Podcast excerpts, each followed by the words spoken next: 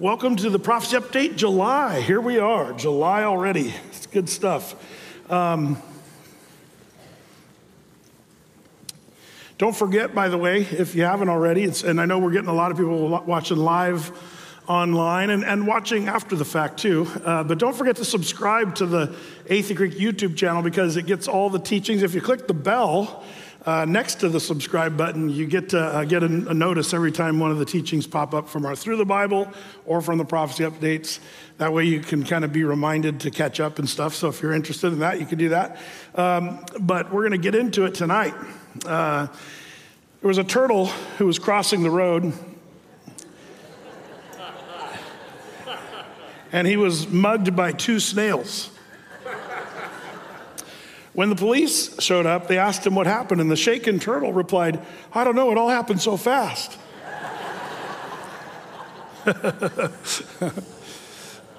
you might wonder why I have a speedometer and a tachometer on our uh, graphic this evening. Uh, well, it has to do with what the Bible says about the last days and the end times. And I want to kind of draw your attention to that. Why don't you grab your Bible? You can turn to Revelation chapter 1.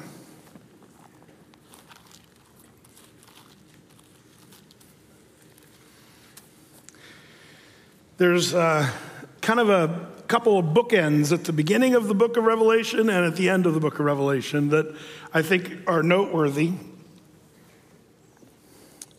Um, in Revelation chapter 1, verse 1, it says there, the revelation of Jesus Christ, which God gave unto him, to show unto his servants things which must shortly come to pass. And he sent and signified it by his angel unto his servant John. If you would note that word shortly there, um, you know, uh, by the way, if, if you want to sound like a sort of a biblical tourist, and this probably sounds arrogant, I don't want to sound that way, but if you want to sound like you kind of know what you're talking about, don't call it the book of Revelations with an S that, that tells me you, you're, you're kind of, you know, oh, yeah, you're just being introduced to the book of Revelation because it's not Revelation, it is the revelation. That's Notice that what it says here. Now, some of your Bible translations even put it the revelations uh, in your, but that, that's wrong. It is, like it says here, the revelation of Jesus Christ, which God gave to him to show his servants which things must shortly come. Now, you see that word shortly, and people say, well, man, you know, Jesus received this revelation to give to John. John got it. And that wasn't, that wasn't shortly, was it? Well, the word shortly, just note that. Um, and then flip over to chapter 22. Just go all the way to the end. These are the bookends of the book of Revelation. The word shortly. Um, go to Revelation 22, verse 6. 22, 6. It says in verse 6 of 22 And he said unto me, These sayings are faithful and true. And the Lord God of the holy prophets sent his angel to show unto his servants the things which must be shortly done, uh, or shortly be done. There it is again, the word shortly. Now, you say, well, even at the end of the book of Revelation, that's not that much further in history. So shortly is wrong. Well, it's not really wrong, and I'll tell you why. The Greek word for the word shortly is an interesting word, and the word, the Greek word for that is uh, tachos. Uh, man, you're saying, I could go for some tacos right now. Uh, no, tac, tachos. Uh, is the Greek word, and it means quickness, but um, but it you know it's where we get our word tach- tachometer. But but the word quickness isn't even really the full description of it. The idea is um, it's, it's revving up, is the idea. Um, it, it, it's going it's gonna come as it revs up it, speedily, and it'll get faster and faster as we get closer and closer uh, to the events. What does that mean? Tacos, and how does that apply to these things? Well, interesting because um, that's the same concept, by the way. This, you know, where we get the word tachometer. By the way, tachometer, for those of you that aren't into these sort of things, it's an instrument that's in your many of your vehicles um, that tells you how many revolutions per minute your motor is going. That's kind of the idea. It's, it's a measurement of, of revolutions per minute. It's not how fast you're going down the road, it's how, how fast your engine is turning. And, um, and that's the thing. See, people are confusing this word you know, tachos used by John as more of a speedometer when they need to be looking at it more as a tachometer. Is, are we closer to the events? Uh, is it short in time period or is it things going to ramp up or rev up as we get closer? The answer is the latter. Things are going to rev up as we get closer to the end. And that's why we've sort of titled this prophecy update, Things Are Revving Up. We're seeing that happen. Um, by the way, if, if, you're not into the, you know, that was this one's for the guys and gals that like tachometers and old, you know, race cars and stuff like that. There's actually a more feminine example the Lord gives us. Anybody remember what that is? Yeah, somebody said it. Childbirth. Childbirth. Um, in fact, remember what Jesus said? Both Jesus and Paul talked about this. In Matthew 24, remember when the disciples asked Jesus, when's the end of the world going to be? And he gave the, the you know, two and a half pages of red letters. Uh, the longest dissertation Jesus ever gave was on the end, end times. But in that big sermon, as he said, you know, there's going to be wars and rumors of wars, and, and there's going to be earthquakes in diverse places, and pestilence, and, uh, uh, you know, nation will rise against nation, kingdom against kingdom. In other words, ethnicity against ethnicity is uh, uh the Greek word there. Um, but Jesus said in verse 8 of, of 24, he said, All these are the beginning of sorrows. And the word sorrow, if you take it out there uh, from there, it, it, it's the word birth pain, literally translated. Um, like it, it should really read, all these are the beginning of labor pains or birth pains. And so, if you have ever given birth to a baby, you know how that is. Uh, the contractions are in sort of a tachometer kind of way, ramping up. They get more intense and more frequent the closer you get to the coming of the baby. And so, um, so you know, Jesus talked about this. Not only um, Jesus, but Paul the apostle. First, First Thessalonians chapter five, verse three. For when they shall say peace and safety, then sudden destruction comes upon them as travail upon a woman with child, and they shall not escape. Again, as the end gets closer, things are going to continually spin up uh, around the world uh, to, the, to the point where Jesus returns. The rapture of the church, the tribulation period, the second coming of Christ, and then ultimately the millennial kingdom. so that's something to kind of note. Uh, things will ramp up. Now, what's interesting about the you know tachometer versus the speedometer is you don't really know the day or the hour when the Lord is going to do all these things. The rapture of the church, the second coming of Christ. We don't know that. But we do know the signs and the t- seasons, and we'll know that things will be ramping up. Well, Brett, things seem to be ramping up, but then they then they ebb and flow. Have you noticed that if you study your world history? You know, um, no wonder back in 19, you know, 17, they thought they were living in Armageddon during World War One, and, and I probably would have thought that too, living through that horrible, horrible part of history. I mean, World War One was horrific if you're on the battlefield. Um, but they were wrong. It wasn't Armageddon. They thought it was, but it wasn't. But it was ramping up. It was, it was like a birth pain. It was, uh, you know, coming on really strong, and then it stopped. And then World War II, another birth pain, and then it stopped. And, and, you know, who knows? See, that's the thing. Anybody that says, if they're a Bible prophecy buff or teacher or whatever, be careful. If somebody's saying, absolutely, this is it, for sure this is the rapture's coming, or this is for sure the Gog Magog war, or this is for sure the Antichrist over here. Be careful when you listen to those guys. Um, I'm, I'm, so frustrated because um, those guys give Bible prophecy a bad name. Uh, you know, there's guys that have come and gone saying this, pro- you know, prophecy is going to happen for sure. Um, the language that we should use is could it be that this is that time that the Bible speaks about? Um, and we don't want to try to make predictions about these times, you know, absolute. We need to say maybe these are birth pains, maybe this is the thing that brings the baby. We don't know for sure, but you'll say, well, then what's the point? We, we won't know. Well, the Lord says you will know the times and the seasons you're living. And I think the Lord gives us that, that anticipation. Well, what if we're anticipating the rapture of the church and it doesn't happen in our lifetime? Guess what? That's how the Lord wanted you to live to begin with. He wanted you and me to live with that anticipation of the rapture of the church, that it could happen at any moment. The imminence of his return is something you see in the Bible. Um, the New Testament believers, if you read closely, they thought that the end would be in their time in their lifetime. Uh, but that's the way the Lord wants his people to live.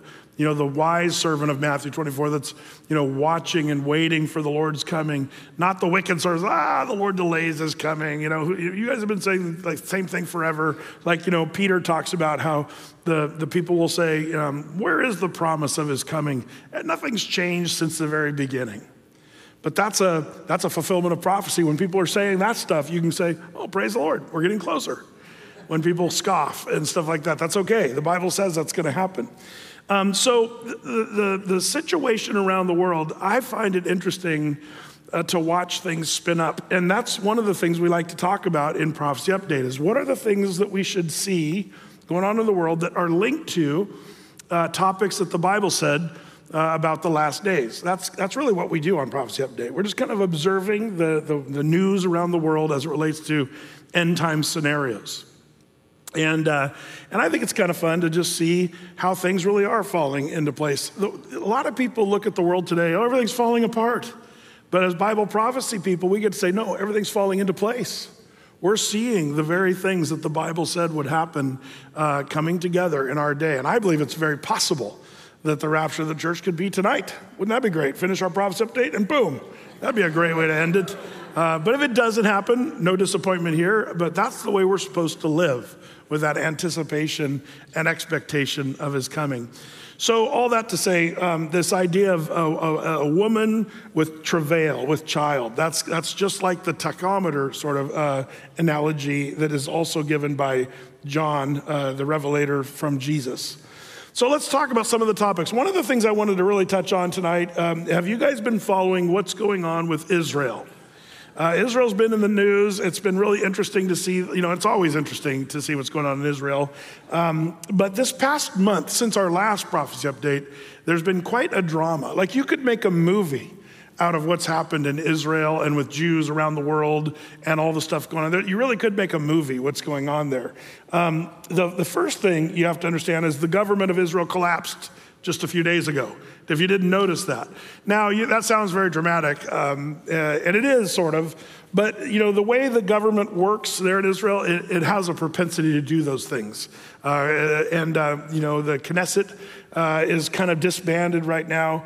Um, but all that, that's one of the big dramatic moments is, um, you know, um, uh, in fact, NBC News article Israel's parliament dissolves and sets the fifth election in four years. So, uh, kind of interesting because, um, you know, these elections have been close. And if you remember, Benjamin Netanyahu, who had been prime minister for the previous 12 years, um, was barely voted out uh, under all kinds of controversy. Um, you can kind of superimpose sort of the way uh, you know people went after Trump or going after Trump. They're doing the same thing in a smaller scale to Netanyahu in Israel. Um, they're, they're accusing him of all kinds of horrible crimes. And he's in, in you know, he's in uh, litigation as we speak, Netanyahu, the former prime minister, um, because he uh, was uh, given a gift of a $30 bottle of wine, uh, and he took it. Uh, and so he should be in jail for that, of course.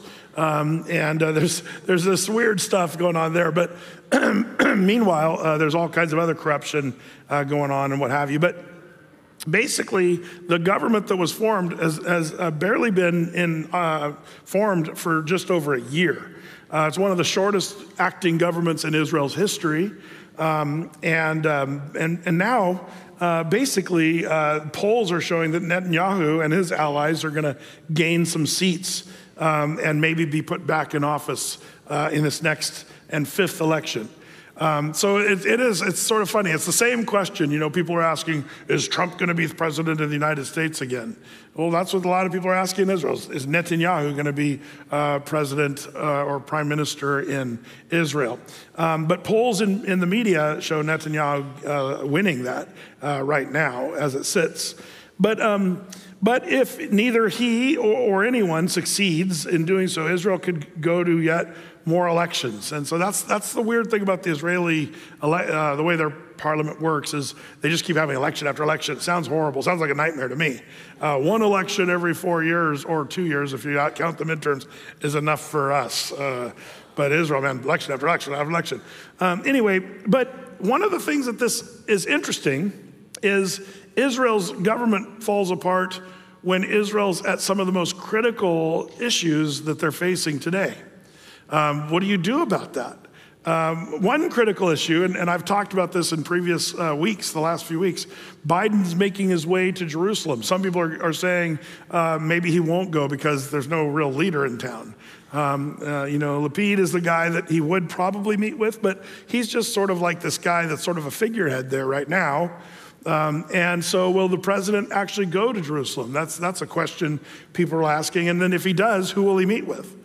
Some say he'll meet with Benjamin Netanyahu because anticipating that he would be the next leader in Israel. But um, remember, Israel is the epicenter of Bible prophecy. You have to understand that. Uh, the Bible says much about what Israel's going to uh, look like um, in the last days. So, um, so all that to say, um, you know, they got they're facing problems with Iran. We'll talk about that in a second, and a bunch of other critical issues. Meanwhile, their government has collapsed. Um, so what does that mean? So that's the bad news for Israel. The good news for Israel is um, J- Jerusalem posted an article, and this kind of sums it up. Despite political instability, Israel in healthy state for coming economic storm. Um, this is an interesting uh, prediction, but Israel's economy is booming right now uh, shockingly. Uh, it shouldn't be, but it is. Um, and as it turns out, Israel's expected to grow in 2022 by 4.8%. Um, compared to the 4.9% in the previous forecast. But uh, compared to other nations, uh, that, they're doing really good. Israel's doing really good, a minor decline. Uh, most Western countries would be thrilled if that were their numbers. Um, the flattering growth for, forecast for Israel, um, 4.8, and the expected 4% inflation, which is significantly lower than the other Western countries, um, as well as a budget surplus since the beginning of the year, a deficit that has fallen to zero on an annual basis, and particularly low unemployment, put Israeli economy, despite its political instability, at a much more encouraging starting point in relation to Western countries for the coming economic storm. Now, um, there's a lot of reasons why Israel is thriving economically right now. Um, one of their you know, one of their big, uh, you know, national incomes comes from tourism, and that's opened up since coronavirus kind of shut it down for a while, but that's a big deal. But also its natural resources like oil and what have you. And maybe you've been following in this last uh, few weeks. This was a big. This was a big deal. The Washington Compost uh, uh, wrote this. I mean, the Washington Post uh, wrote this. Um, Israel and Egypt sign gas export deal as Europe seeks Russia alternative. Now, um, this is really fascinating if you're a Bible prophecy buff. Um, do you remember, um, you know, what it is that's going to draw Russia down into Israel? Yeah, people are like spoil, right? Well, look at this. You know, I mean, this is what this, this article says. In Tel Aviv, Israel, Egypt, and European Union on Wednesday signed a, a trilateral natural gas agreement in Cairo as Europe scrambles to cobble together an energy strategy to, to replace Russian supplies it's relied on for decades. The deal, which has been in work since March, will enable Israel to streamline and increase the export of its natural gas through already existing pipelines to Egyptian ports, where it can be pressurized and liquefied, then transported to Europe. So, this is a big deal. Um, Israel has a lot of natural gas, and they're going to be selling it to Egypt. Now, what's really kind of funny is um, they're going to be selling it to Europe, Egypt, but there's other countries, and this is just kind of a funny sideline, countries like Lebanon that desperately need the natural gas from Israel, but they won't take it because they're Jews and they don't want anything from the Jews. So what, what's happening is the Jews are selling Egypt extra gas, and then the Le- Lebanese are paying double for it to get it from the Egyptians. They're just, they're just rebranding the gas, you know, from Israeli gas to basically Egyptian gas and sending it up that way. Uh, that's, that's very typical, by the way, of, of the Middle Eastern countries and their attitude toward the Jews in Israel. But, but what's, what's amazing about this is um, this puts uh, Israel, uh, and, and, and the Jews are celebrating right now in Israel, in Jerusalem. Because some people are even calling Israel an economic superpower as of this week because of this big deal, uh, Israel su- supplying the gas for Europe. Um, now, um, back to the Russian problem. So, Russia's income, Russia, this is the first time they defaulted and are, are, you know, didn't pay their, their you know, bills, uh, and they're, they're economically sort of tight right now, to say the least, in Russia. But, but do you remember what the, the Gog Magog, for you, you that are just joining us, there's a prophecy about the last days where uh, Russia will lead a confederation of nations against um, the Jews in the last days. And Ezekiel 38, kind of, this is a quick summary. In Ezekiel 38, verse 11, it says, And thou shalt say, I will go up to the land of unwalled villages And I will go to them that are at rest, that dwell safely, all of them dwelling without walls, having neither bars nor gates. To do what? To take a spoil, that's kind of the key there, and to take a prey, to turn thine hand upon the desolate places that are now inhabited, and upon the people that are gathered out of the nations, which have gotten cattle and goods that dwell in the midst of the land. Um, could this be the hook in the jaw of the bear, like the Bible kind of implies, that's going to draw Russia straight down from the north, down into the, the Holy Land of Israel? Um, you know, it, it's, it's interesting because um, this could be the thing. That, you know, the, the Russian and the Israeli relationship has been sort of tense as of late. The Jews have tried to sort of ride this fine line between the Russian and the Ukrainian war, and they, they haven't really, you know, they've tried to sort of walk carefully because Russia is right on their northern border there in Syria. And, and they've been there for quite a while now. You know, Syria is a total mess, and it has been because of that civil war that's been there for so long. But the Russians and the Iranians are right on the, the Golan Heights border, the northern border of Israel. And, um, and the question is, why are they there? You know, what, what are they doing there? Well, if you're a Bible student, you can't help but wonder is this Russia posturing for what Ezekiel 38 says that Russia will be drawn down to take a spoil? Just take the SP off of there and you got oil. Um, and that's probably what they're going to want, want to. Uh, and, and, you know, some people would say, well, Brett, you know, the Russians have oil, so they don't need that. But the problem is they need the money of Israel. They need the economy back. They need to take their income back. Um, they can have oil, but if they don't have anybody to sell it to, which is the current situation, then they're going to go broke. And so that's the idea. Maybe they're going to take a spoil of Israel so that they can get back on the paycheck uh, with Europe and what have you. But all that to say, um, you know, have you ever considered the scenario of what Israel's supposed to look like in the last days? And, and you know, when I was a younger guy trying to explain this or figure this out, it was a little hard to figure out, you know, some of the, the special things that would be the conditions and how would they coexist. And we're seeing that today. Let me just kind of give you an example of that. Um, what does the last days or end times Israel look like? Um, the first thing is they'll be dwelling in peace and safety. That's what it said there in Ezekiel 38. Um, and Jerusalem has not really dwelt in peace and safety for hardly any time period in history. But today, they largely are in peace and safety, and there's a couple reasons why. One is the Israeli army is, is already known to be sort of unbeatable. Um, and and the, you know the Arabs have tried. We talked about the Israeli wars a few weeks ago in our study through the Bible, um, and they're miraculous battles where God just gave Israel victory. But not only that, they're a major military power with nuclear weapons. They've had nuclear weapons for a long time. They've never admitted it, but everybody knows they have it. Um, so they're sort of untouchable in that category. Um, and then not only that, um, you know, the terrorism has been largely stopped. They've controlled their borders. Um, it is interesting because it, it says they're going to come in unwalled villages. And if you compare Israel today with biblical Israel, they are unwalled. There is an interesting thing about that. There, there is a wall through Jerusalem. Um, that they did build, which kind of is a, a, good question. Well, if it's an unwalled village, why is Jerusalem walled, split in half?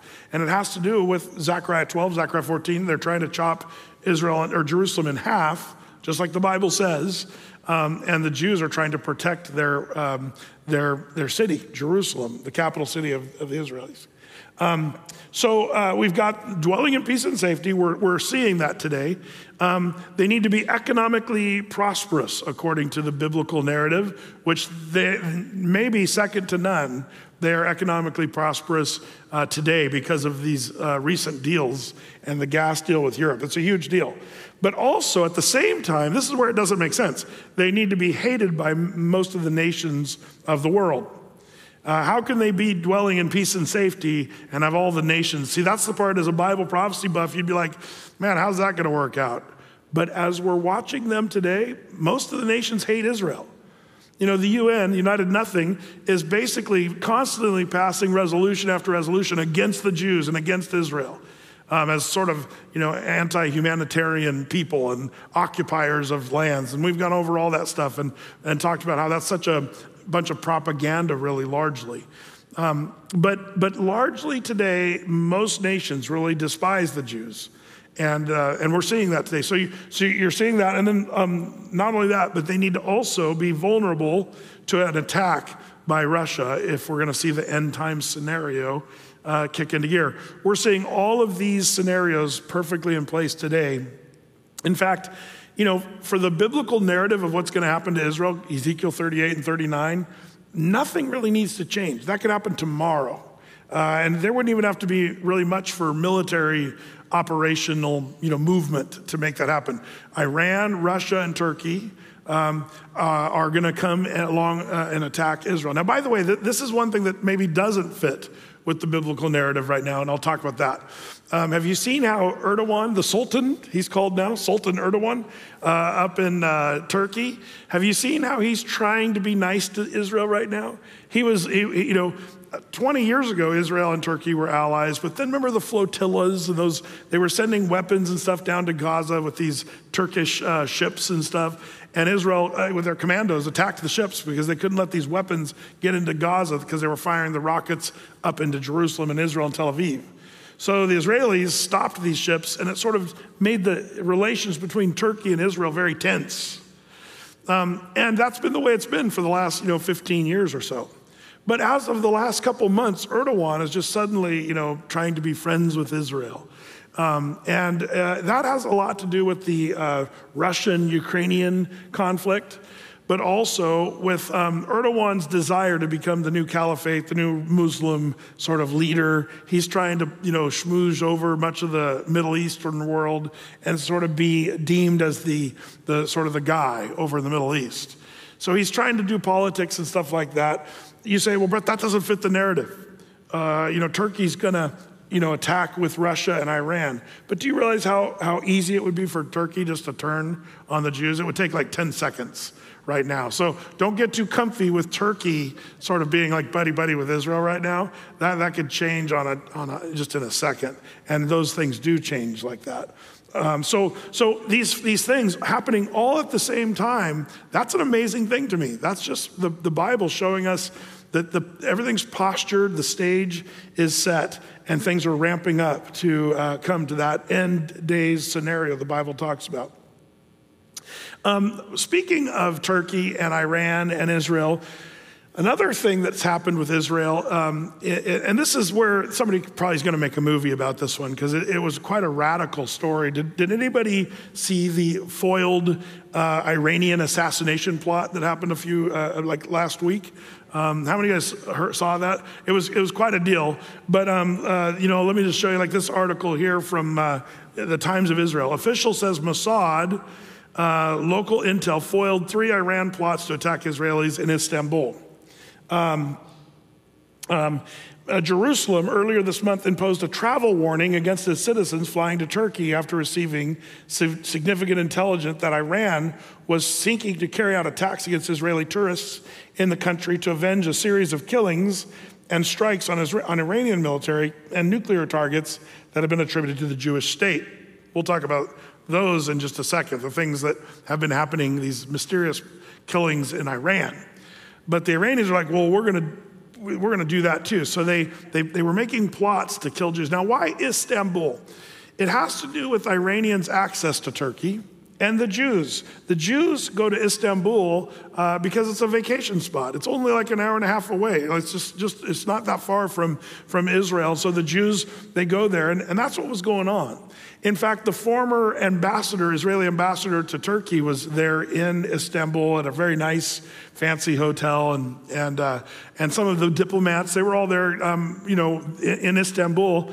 And this this this foiled attack. Well, the Iranians were planning to assassinate this man who was the former ambassador and also his wife. They were going to kill the, her and him, and also all the other Israelis that were in that hotel. They, they had mapped it out, they plotted it out. But um, what happened was, and this is the part that's kind of hard, you have to do a little research to find out what really happened. The, the Jews were warning Israelis, don't go to Istanbul. But some of the Jews uh, decided to go anyway.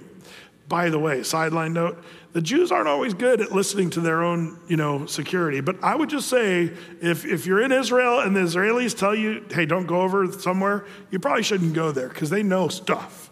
Uh, the Mossad is second to none when it comes to intelligence and stuff like that. We were down in uh, Eilat uh, back in, I think it was 2007. And uh, we were doing some scuba diving there in the Red Sea and sipping tea on the Mediterranean. It was a beautiful, hot, summery day. Um, but that evening, uh, there was a big explosion right next to where we were. We were in Israel, but just several hundred yards down the beach was the Egyptian uh, border. And right on that Egyptian border um, was, is this big hotel, fancy hotel. And the Jews love to vacation there, and they go there because they can cross the border into Egypt and do a bunch of gambling at this uh, hotel in Egypt. Um, well, the Jews, when we were there, were saying the state, you know, the Jewish equivalent of the State Department. They were saying, whatever you do, don't go across the border of Egypt. There's, you know, uh, uh, heightened alert uh, from terrorism and stuff. Well, a bunch of Jews said, we're going to go and gamble anyway, and they did. Their gamble didn't pay off. It's sad uh, because when we were there, the bomb went off. The hotel, half of it was crumbled, and 30 Jews were killed there in the in the uh, bombing of that uh, the very night we were there, we literally saw people walking with suitcases, bloodied bandages, walking their stuff across, the people that survived back into Israel, walking across the border. Like it was pretty dramatic to be there. Um, that was the same trip, by the way, where our plane got diverted to Cyprus because of a bomb threat. That was quite a tour, that, that Israeli group that I took from Athey Creek. That was pretty exciting. Um, the bomb went off there. But um, but all that to say, um, you know, the, the, the, the, the truth is the Jews were saying the same thing don't go to Istanbul. And a bunch of Jews did. Um, and so um, the Jewish authorities contacted the, the um, Turkish government and their um, intelligence said, man, there's a plot and, and, and not only did they say about the plot, the security official from Mossad said that they had led the Turkish authorities to the very 10 members of an Iranian cell who were allegedly planning to kidnap and murder former Israeli ambassador to Turkey and his wife. Um, but, you know, the, the news just said, well, the 10 people were caught and arrested. That's kind of how the story goes. But that's not the whole story. What actually happened was the ambassador and his wife were sleeping sound in their fancy hotel room. The Mossad came woke them up in the middle of the night and said, You're coming with us. And they literally whisked all the Israelis out of that hotel, not minutes, seconds before the Iranian uh, uh, terrorist cell came and stormed the, the hotel. Um, fortunately, the, the, Turkish authorities had their soldiers there, but the Mossad got the Jews, took them to a private jet, and got them back in Israel before the whole event was even over. Like it's an amazing, uh, amazing story. But um, you know, you'll you can you can look this up. You can see the Turkish people getting all the credit for arresting this Iranian plot, uh, but it was really the Mossad who did all the heavy lifting on that. Um, so that's pretty dramatic stuff. Uh, the, the Iranians are looking for ways to sort of fight back with what's happening in Iran. And what's happening in Iran? Well, ABC News article Iranian officer's mysterious death probed amid rising tensions with Israel. Um, there's been all kinds of mysterious deaths, and we've been talking about this for the last few years. You know, there's, there's suddenly, um, you know, some nuclear facility is uh, blown up or has an electrical fire or like all these weird things happening. And it's all stuff that's slowing down the Iranians getting a nuclear weapon. And these are all nuclear scientists and the people that are leading that, they just kind of die. And, and this past couple weeks, if you've been reading, you know, basically reading the news and seeing what's going on, um, researchers and military figure, figures associated with Iran's Islamic Revolutionary Guard Corps is uh, their nuclear program and missile development. Uh, almost all their leadership either died after a series of mysterious incidents or were killed in planned assassinations over the past few weeks according to the country's local media. Um, they've died by poison, car accidents, falling off buildings. Some were killed on the same day. Um, and um, the Jews are like, well, that's too bad. like, uh, that's the way they're. Now, Israel has said it very clearly we will not let Iran get a nuclear bomb. And the reason the Iranian says we're going to blow Israel off the map, the first thing we're going to do when we get a nuclear bomb is we're going to blow Israel off the map. The Iranians haven't even tried to hide that. That's, that's kind of what they're announcing to the world. We've talked about why the Iranians are so reckless with that information. It has to do with the, their, their own view. The, the, the, Shiite Muslim version of their eschatology or their end times uh, dictates that the Mahdi or the 12th Imam is going to come in total chaos And when there's chaos in the world, uh, both in the Iranian world, but also in the rest of the world, that's when the Imam's going to come, the 12th, uh, 12th Imam or the Mahdi. Um, so they're, they're saying, bring it on. We're going we're gonna blow Israel off the map. That's going to start a global conflict that's going to usher in their version of the Messiah. But the Jews say, they say, we have a right to defend ourselves. And, and if one bomb, nuclear bomb, gets over the Israeli border, they're toast. Israel's just this tiny little country with, you know, two major cities, uh, Tel Aviv and Jerusalem, size of New Jersey. It's not a, it's not a giant place, and it is a difficult place to defend from these nations that want to harm Israel. So the Israelis are saying, we're going to not allow, to forget Biden's nuclear deal with Iran. That's like so old news. Uh, that's so far gone. We, have seen Iranians, uh, everybody knows, the Mossad knows that they're enriching uranium well into 90%, which is, there's no reason anybody should enrich uranium past that uh, uh, unless you're trying to make a bomb. And there's no question uh, that they're trying to do that. But all that to say, um, these mysterious deaths, uh, you know, by these probably Mossad agents operating in Iran. Can you imagine being a Mossad agent? Uh, working in Iran. Like, do you know what they would do if they found you or caught you in Iran? Uh, they wouldn't give you a fair trial. Waterboarding would be a nice day. Uh, if you were caught in Iran, um, uh, they would hang you from a crane by the neck in the middle of the city. That's what they would do in Iran. Uh, the same thing they do with homosexuals and uh, Christians and what have you. Like it's the religious, you know, uh, Iranian uh, revolutionary, um, you know, leadership that's there that has that radical sort of treatment of their enemies. But anyway, all that to say, Israeli strikes, um, you know, um, their uh, covert ops in Iran. But meanwhile, um, one thing we're also seeing is um, Israel bombing Iranians in Syria. Remember, I told you Russia and Iran are on the northern border of Syria, uh, or Israel, they're in Syria. And um, and Russia's ticked at Israel for many reasons, but one is um, like this article of the Times of Israel Russia lashes Israel as satellite images show disabled Damascus airport after raid. Did any of you guys see this? Um, the Israelis have been bombing um, Syria wherever the Iranians are storing up weapons at the northern border of Israel. Israel destroys those weapons before they can get a, a nice collection going. Um, and that's one of the things they're doing. And now, again, some people say, why does Israel have the right to do that?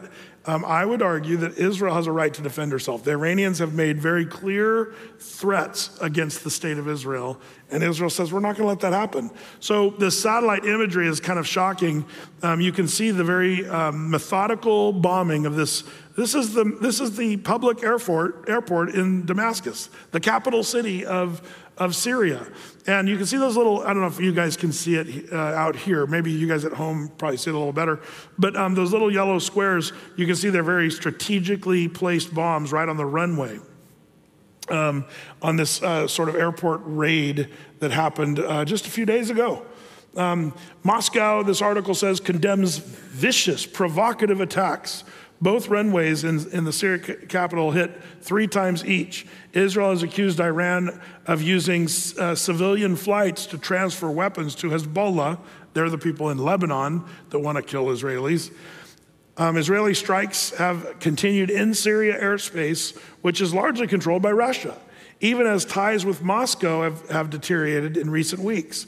Israel has found itself at odds with Russia as it has increasingly supported Ukraine while seeking to maintain freedom of movement in Syria's skies. You see, the, the heating up between Russia and Israel is something that is Ezekiel 38 material, if you, if you know what I mean. Uh, why is Russia going to attack Israel? Up until a year ago, it was hard to make that case of how that would happen. Today, we're seeing the tensions rise. And, um, and the Israelis, they're breaking that Russian controlled airspace to um, do these surface to air missiles to blow up this airport and what have you. Um, one thing also you'll find in some of the other articles is the Israelis also destroyed the radar system here at this airport. Um, the reason that's kind of interesting is because the radar was a Russian uh, technology that was installed there years ago, uh, but the Russians are the ones who know how to operate this radar system. And so they can't fly commercial flights. So people are landing um, in Aleppo, up in the northern part of Syria, and then they're riding buses from Aleppo down to Damascus, the capital city, because they can't land planes here now because the, ra- the radar's down. The Russians are saying, hey, we'll fix that for you. And, and um, you know, the Syrian government, uh, you know, uh, Bashar and these guys, they're all uh, saying, well, we, we really, we, we got this, we got this. Why, why are they saying that? Because Russia says, we'll fix that radar for a small price. And what's that price? Total control over all of Syrian airspace. They'll say, we'll fix the radar for total control over all the airspace over Syria, which um, that's what they're hoping to get out of that um, the Israelis, that could be a problem for them, trying to defend themselves uh, from the northern threat of Iran and Russia right at their northern border. And that, that whole thing is getting very, very tense uh, in the world today, um, to say the least.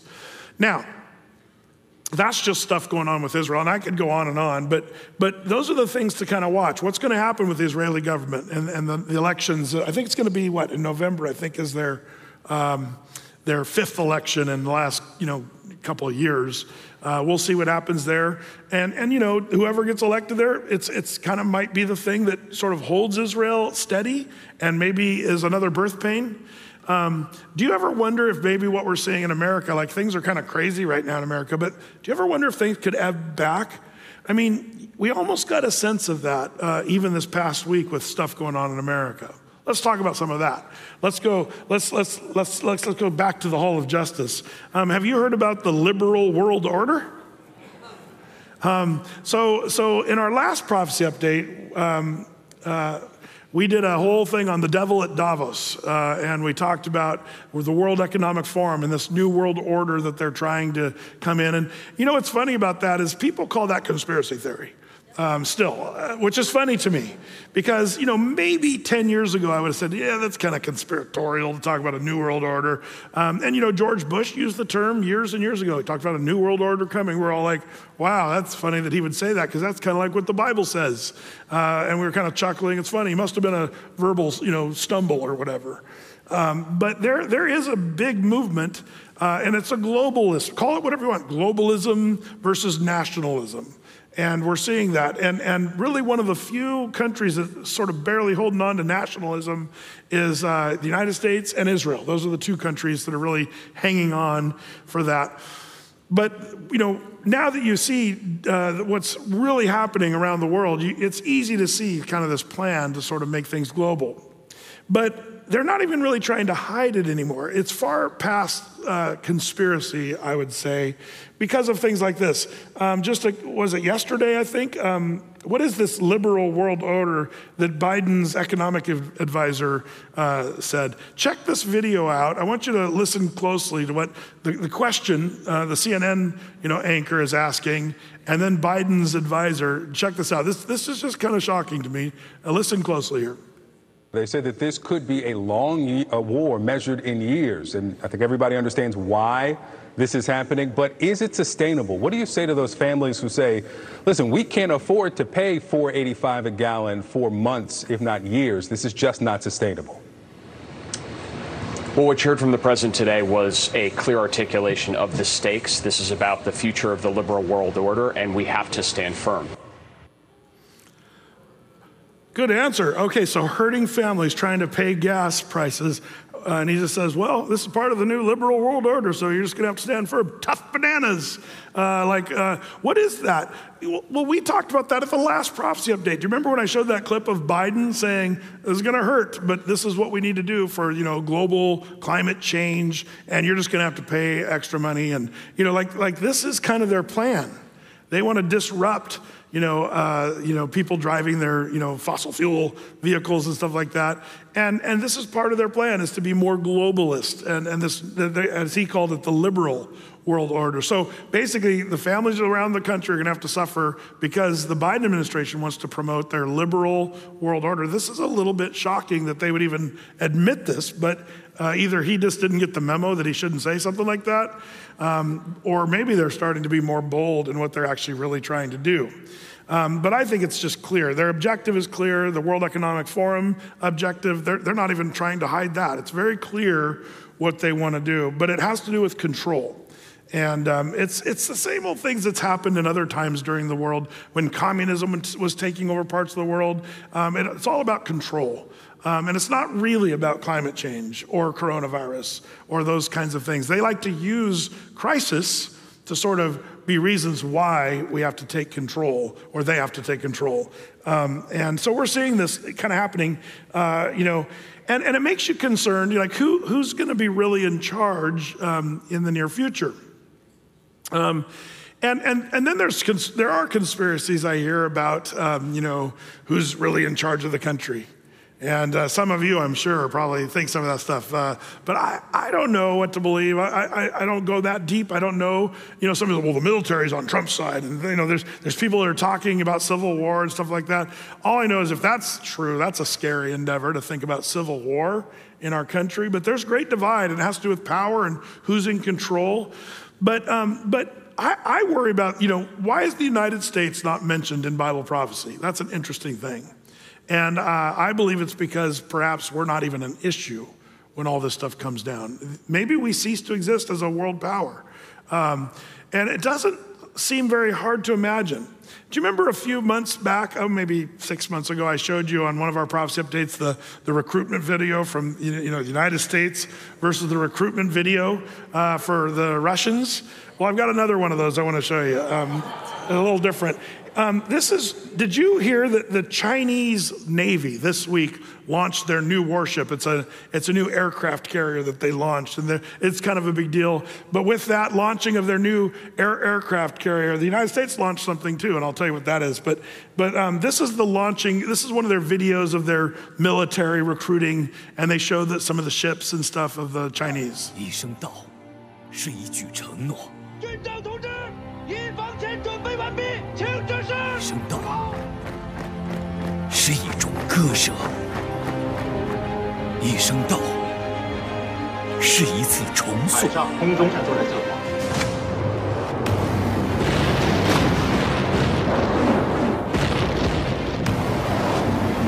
冲锋。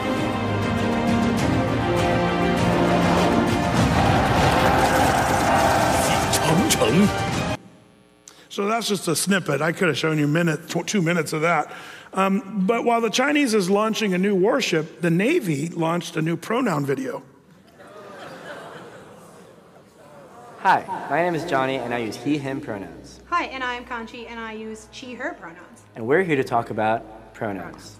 Using the right pronouns is a really simple way to affirm someone's identity. Instead of saying something like, hey guys, you can say, hey everyone, or hey team. Yeah, and now that you say that, another way that we could show that we're allies and that we accept everybody is to maybe include our pronouns in our emails, or like we just did, introduce ourselves using our pronouns. And this, this goes on for another 30 minutes or so. Um, that's enough right there, isn't it? Yeah. Oh my goodness.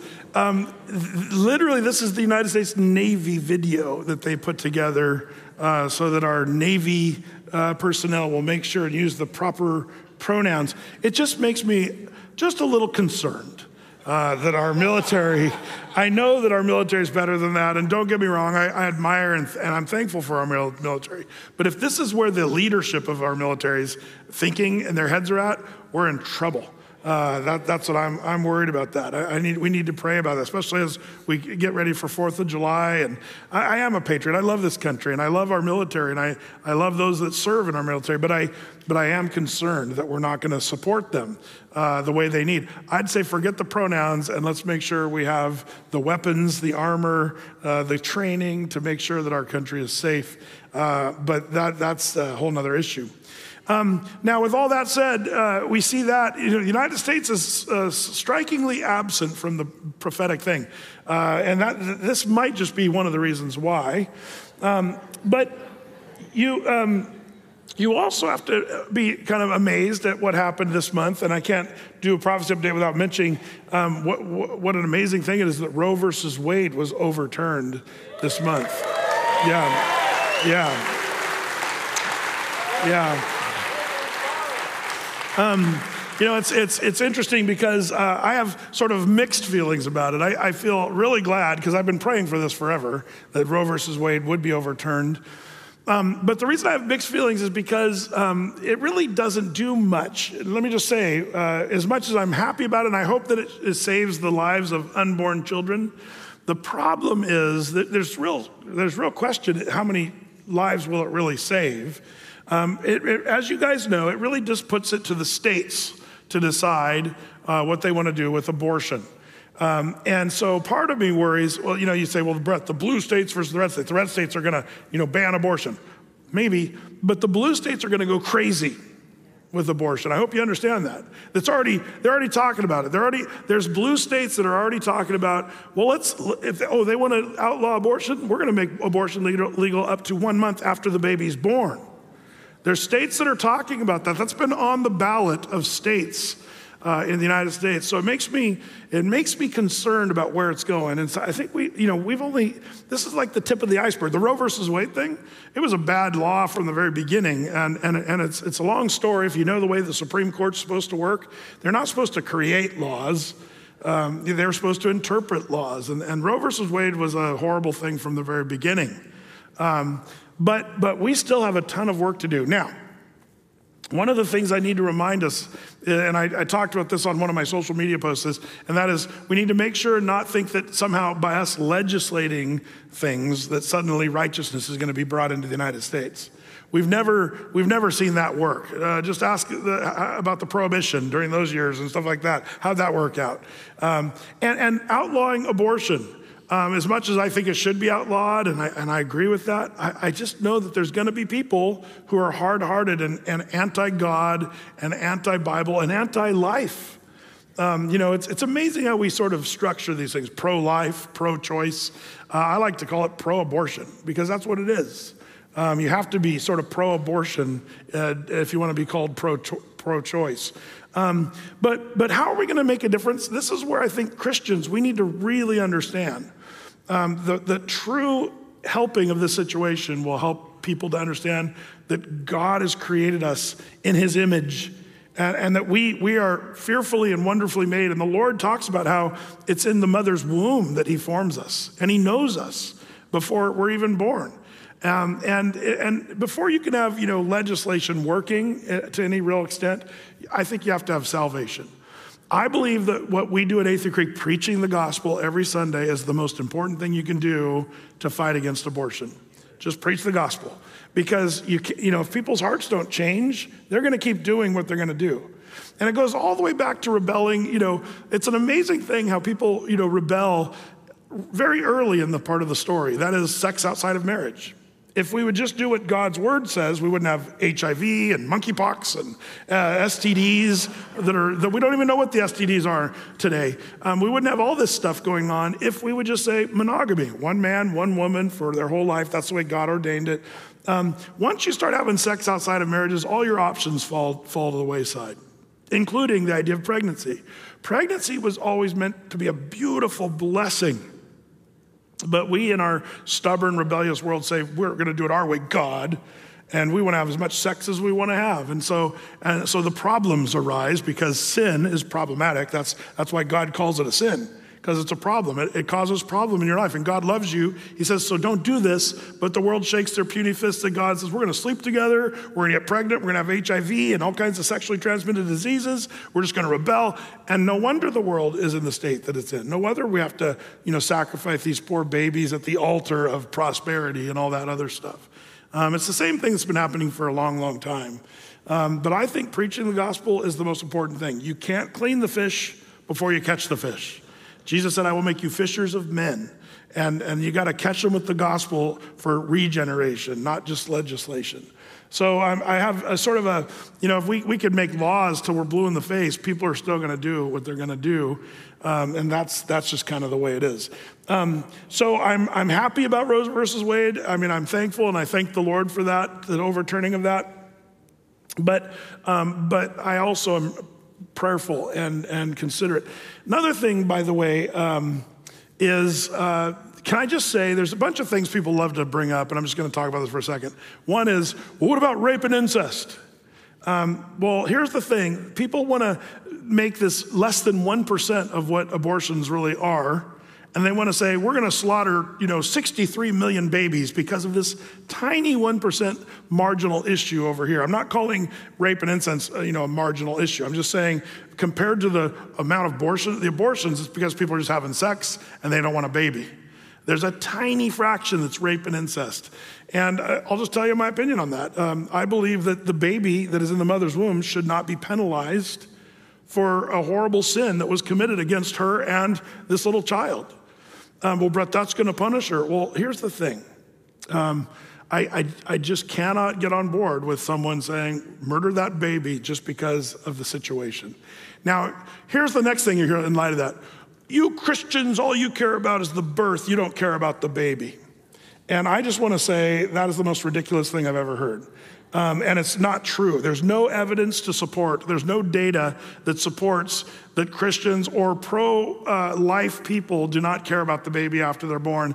Uh, there's no data that supports that. I can show you piles of data where churches, including Athey Creek, have spent great resources caring for single mothers, children, babies.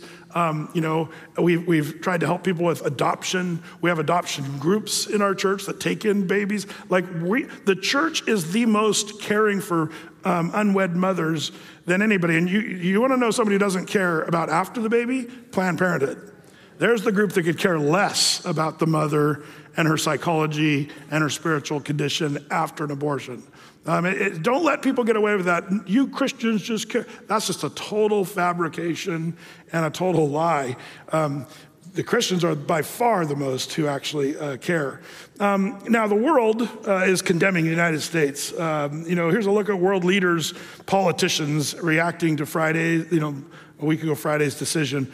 Um, uh, Scottish First Minister Nicola Sturgeon, um, um, she called it, uh, you know, uh, she said, uh, it's one of the darkest days for women's, uh, you know, rights in my lifetime, um, women's rights. Uh, Prime Minister Boris Johnson, um, I think it's a big step um, backward, he said.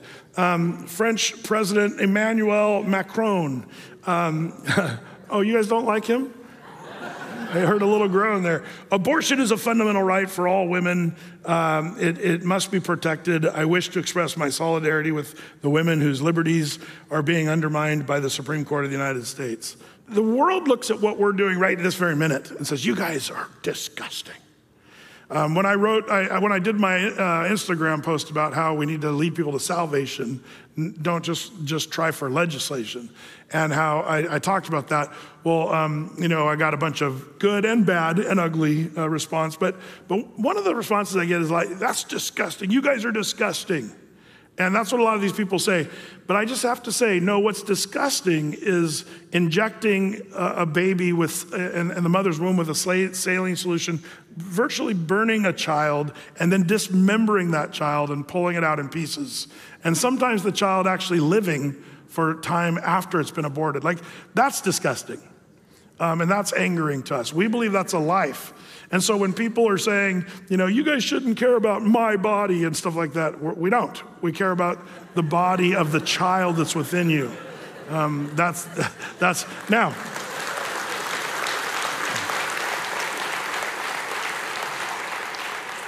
Now, when it says we don't care about your, your body, uh, well, it's true. We, we want you to, you can do whatever you want with your body, but we're, we're talking about the body of the child. What we do care about for you, however, is your soul man, you know, um, uh, when, when you're a 18 year old girl and you're getting an abortion, you're like, yeah, whatever.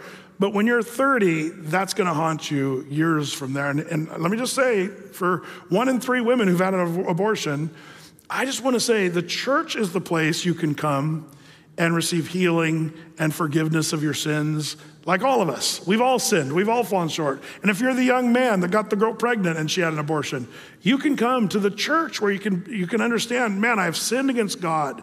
And the Lord says, I will forgive you for your sins. Uh, good news abortion is not the unpardonable sin. And see, that's the thing we need to be remembering as Christians. While we are anti abortion, we also have to remember there's actually people involved that need to be saved. They need forgiveness of their sin, just like we have received forgiveness of our sins. Um, so uh, the Bible is clear on this. You know, Psalm 139, I love it. You know, for you, um, the, the psalmist said, uh, For you formed my inward parts, you knitted me together in my mother's womb. I praise you, for I am fearfully and wonderfully made. Wonderful are your works. My soul knows it very well. My frame was not hidden from you when I was being made in secret, intricately woven in the depths of the earth. Your eyes saw my unformed substance. In your book were written, every one of them, the days that were formed for me, when as yet there was none of them. I mean, this psalm tells us some of the details of being in the mother's womb. God's doing this miraculous work, and it's evil to go in there and stop that beautiful work of God. Jeremiah chapter 1, verse 5 Before I formed thee in the belly, I knew thee. And before thou camest forth out of the womb, I sanctified thee and ordained thee a prophet unto the nations. Isaiah 49 1. The Lord called me from the womb, from the body of my mother.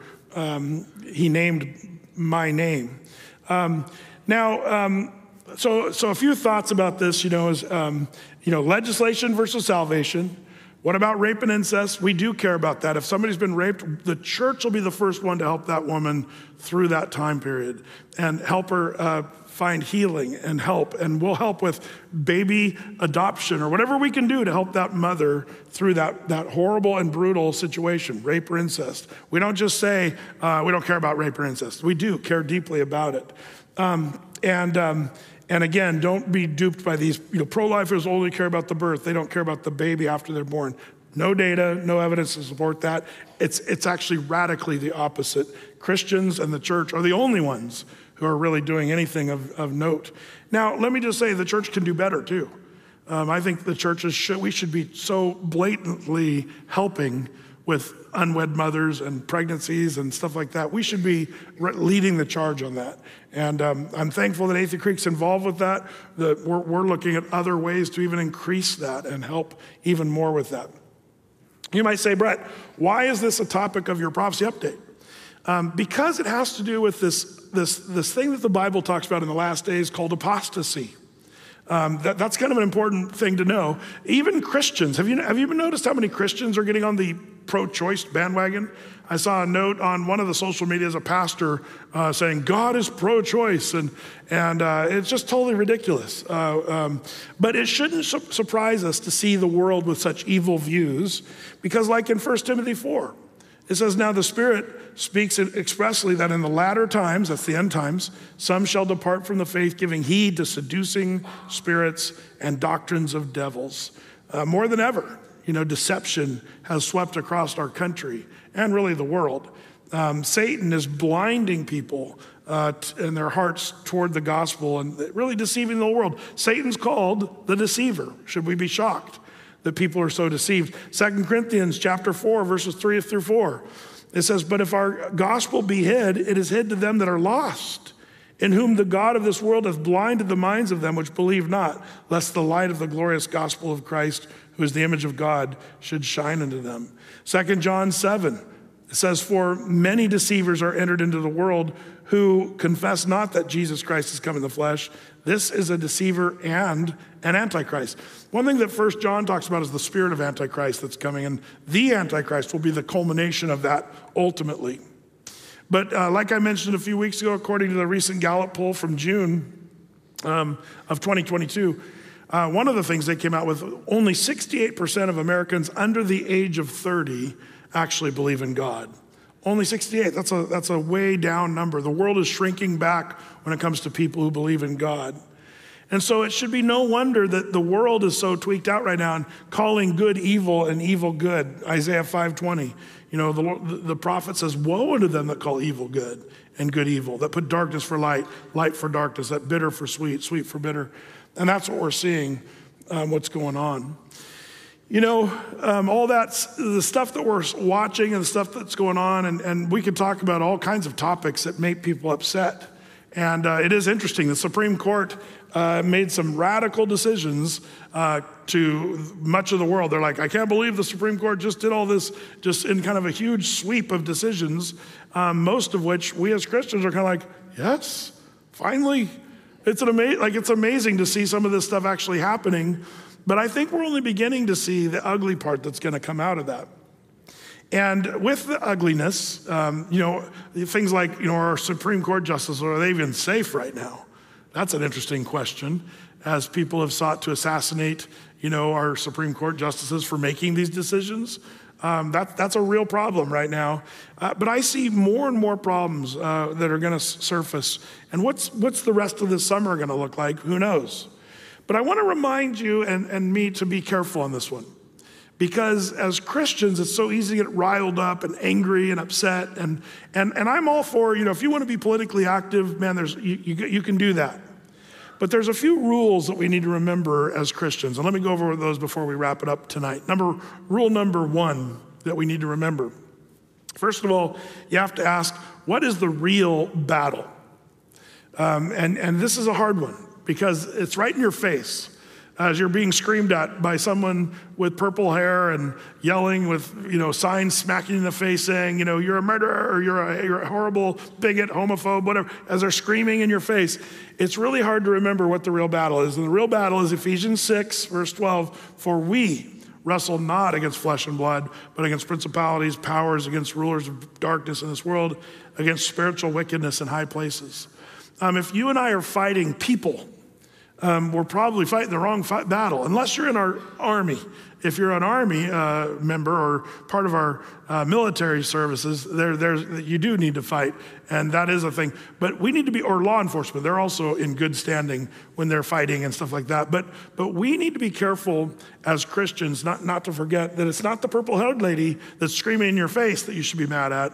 You have to understand Satan is doing his thing, and we have to, we have to kind of keep that tucked away. We're not fighting them. Um, Second Chronicles 20:15, thus saith the Lord unto you, be not afraid nor dismayed by reason of this great multitude, for the battle is not yours, but God's. Um, that's what Second Chronicles tells us. We need to remember the battle belongs to the Lord. And man, you and I, we need to be really careful not to fight the wrong battles uh, in this day and age. And that's a tricky one. Um, it's okay to make arguments and to try to logically encourage people and even share scripture and try to convince people of the gospel and, and shining the light. Like, like we have a lot of work to do right now, plenty to do. But just fighting angrily and yelling back is not really um, what we're supposed to do. In fact, that brings us to point number two that we need to remember in these days, hard one to remember. Um, love is the key. And if you don't believe me, just ask Jesus. John 13, 35, by this shall all men know that you are my disciples if you have love one to another. Well, brother, we love each other at church. Well, then you got Matthew 5, 43. Um, you have heard that it's been said, Thou shalt love thy neighbor and hate thine enemy. But I say unto you, love your enemies, bless them that curse you, do good to them that hate you, and pray for them which despitefully use you and persecute you. Is that, is that a hard thing to understand? I mean, that's a pretty clear thing that Jesus told us to do right there. Um, I think we have to remember that. I, mean, I, know that some of you probably, well, Brett, the Bible, t-. just, just let's, for a second, think about what Jesus just said there. Uh, and be careful in that one. Um, another thing I've noticed, people are kind of fearful, I've noticed, even in the Christian church, but you and I should never be afraid. As Christians, we're not you know, given over that spirit of fear, but of love and power and of a sound mind. In fact, when we talk about end time stuff, you and I should actually be blessed and encouraged. I like the book of Revelation, chapter 1, verse 3.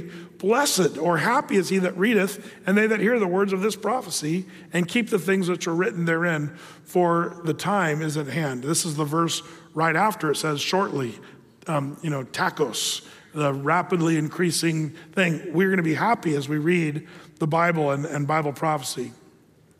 Um, um, so understand, God doesn't give us Bible prophecy to scare us or to freak us out or to do a bunch of weird stuff.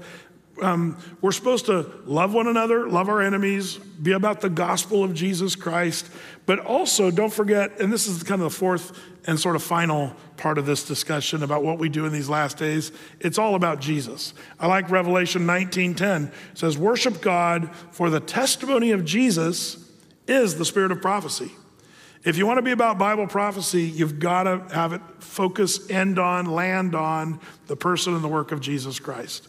That's where it all is summed up. And we can get we can get off onto political bandwagons. We can get off on you know uh, angry and, and frustrated and watching the news and getting in a bad mood and all that stuff. That's not the spirit of prophecy. The spirit of prophecy is to land on the person and the work of Jesus and what he's done. Um, I hope that you and I, rather than being really, really good about all our arguments about, you know, Roe versus Wade, which I think it's okay to have your arguments sharpened up on those things. It's good. But I hope your ability to share the gospel is way sharper. Like, I hope you're better at sharing the gospel than you are arguing, you know, why our pronouns aren't that important. I can make a pretty good argument for that. Um, but but I, I want to be better at making the case for a person to accept Jesus. The gospel message that we're all sinners, we all deserve death and hell. But Christ came. He, God loved us so much that he sent his son Jesus to die on the cross for the sins of the world. That whoever believes in Jesus and accepts the work of the cross, they'll be saved and forgiven for all their sins as they repent of their sins. Man, we, we, uh, we, have, we have work to do. Uh, and I hope these prophecy updates, um, I hope that those are the, the fruits of these things, that we realize we're not wrestling against principalities and powers or against people, but, but we're wrestling against spiritual powers and wickedness. That love still needs to be the key, that Jesus is the spirit of prophecy, that we walk away with those notions, not just rah, rah, yeah, we're right, you're wrong, and bashing people and nations. No, that's not what Christians should do. So keep it in perspective, keep it on Jesus. That's the key. Amen? Amen. Lord, we are thankful for your word. We're thankful for um, just that you'd give us these interesting signs of the times, Lord. And and um, as we see these days approaching, more and more watching what your word says unfolding, I pray that we'd be about your kingdom, about sharing the good news of the gospel, um, that we'd be loving one another and even our enemies. Lord, teach us how to do better at that. Um, give us a compassion for the people that are easy to not like. Um, give us, give us um, wisdom to be able to offer them. And Lord, I pray that you'd open up opportunities for real conversation. Lord, we know that's hard to find today. People that are willing to talk about stuff. But Lord, give us wisdom to know when to speak and when to be silent. But above all, I pray that we'd represent you and your heart, your mind um, before the people. So bless these, your people, on this Friday night as we look at these things. I pray that you'd give us wisdom, we pray. In Jesus' name, amen.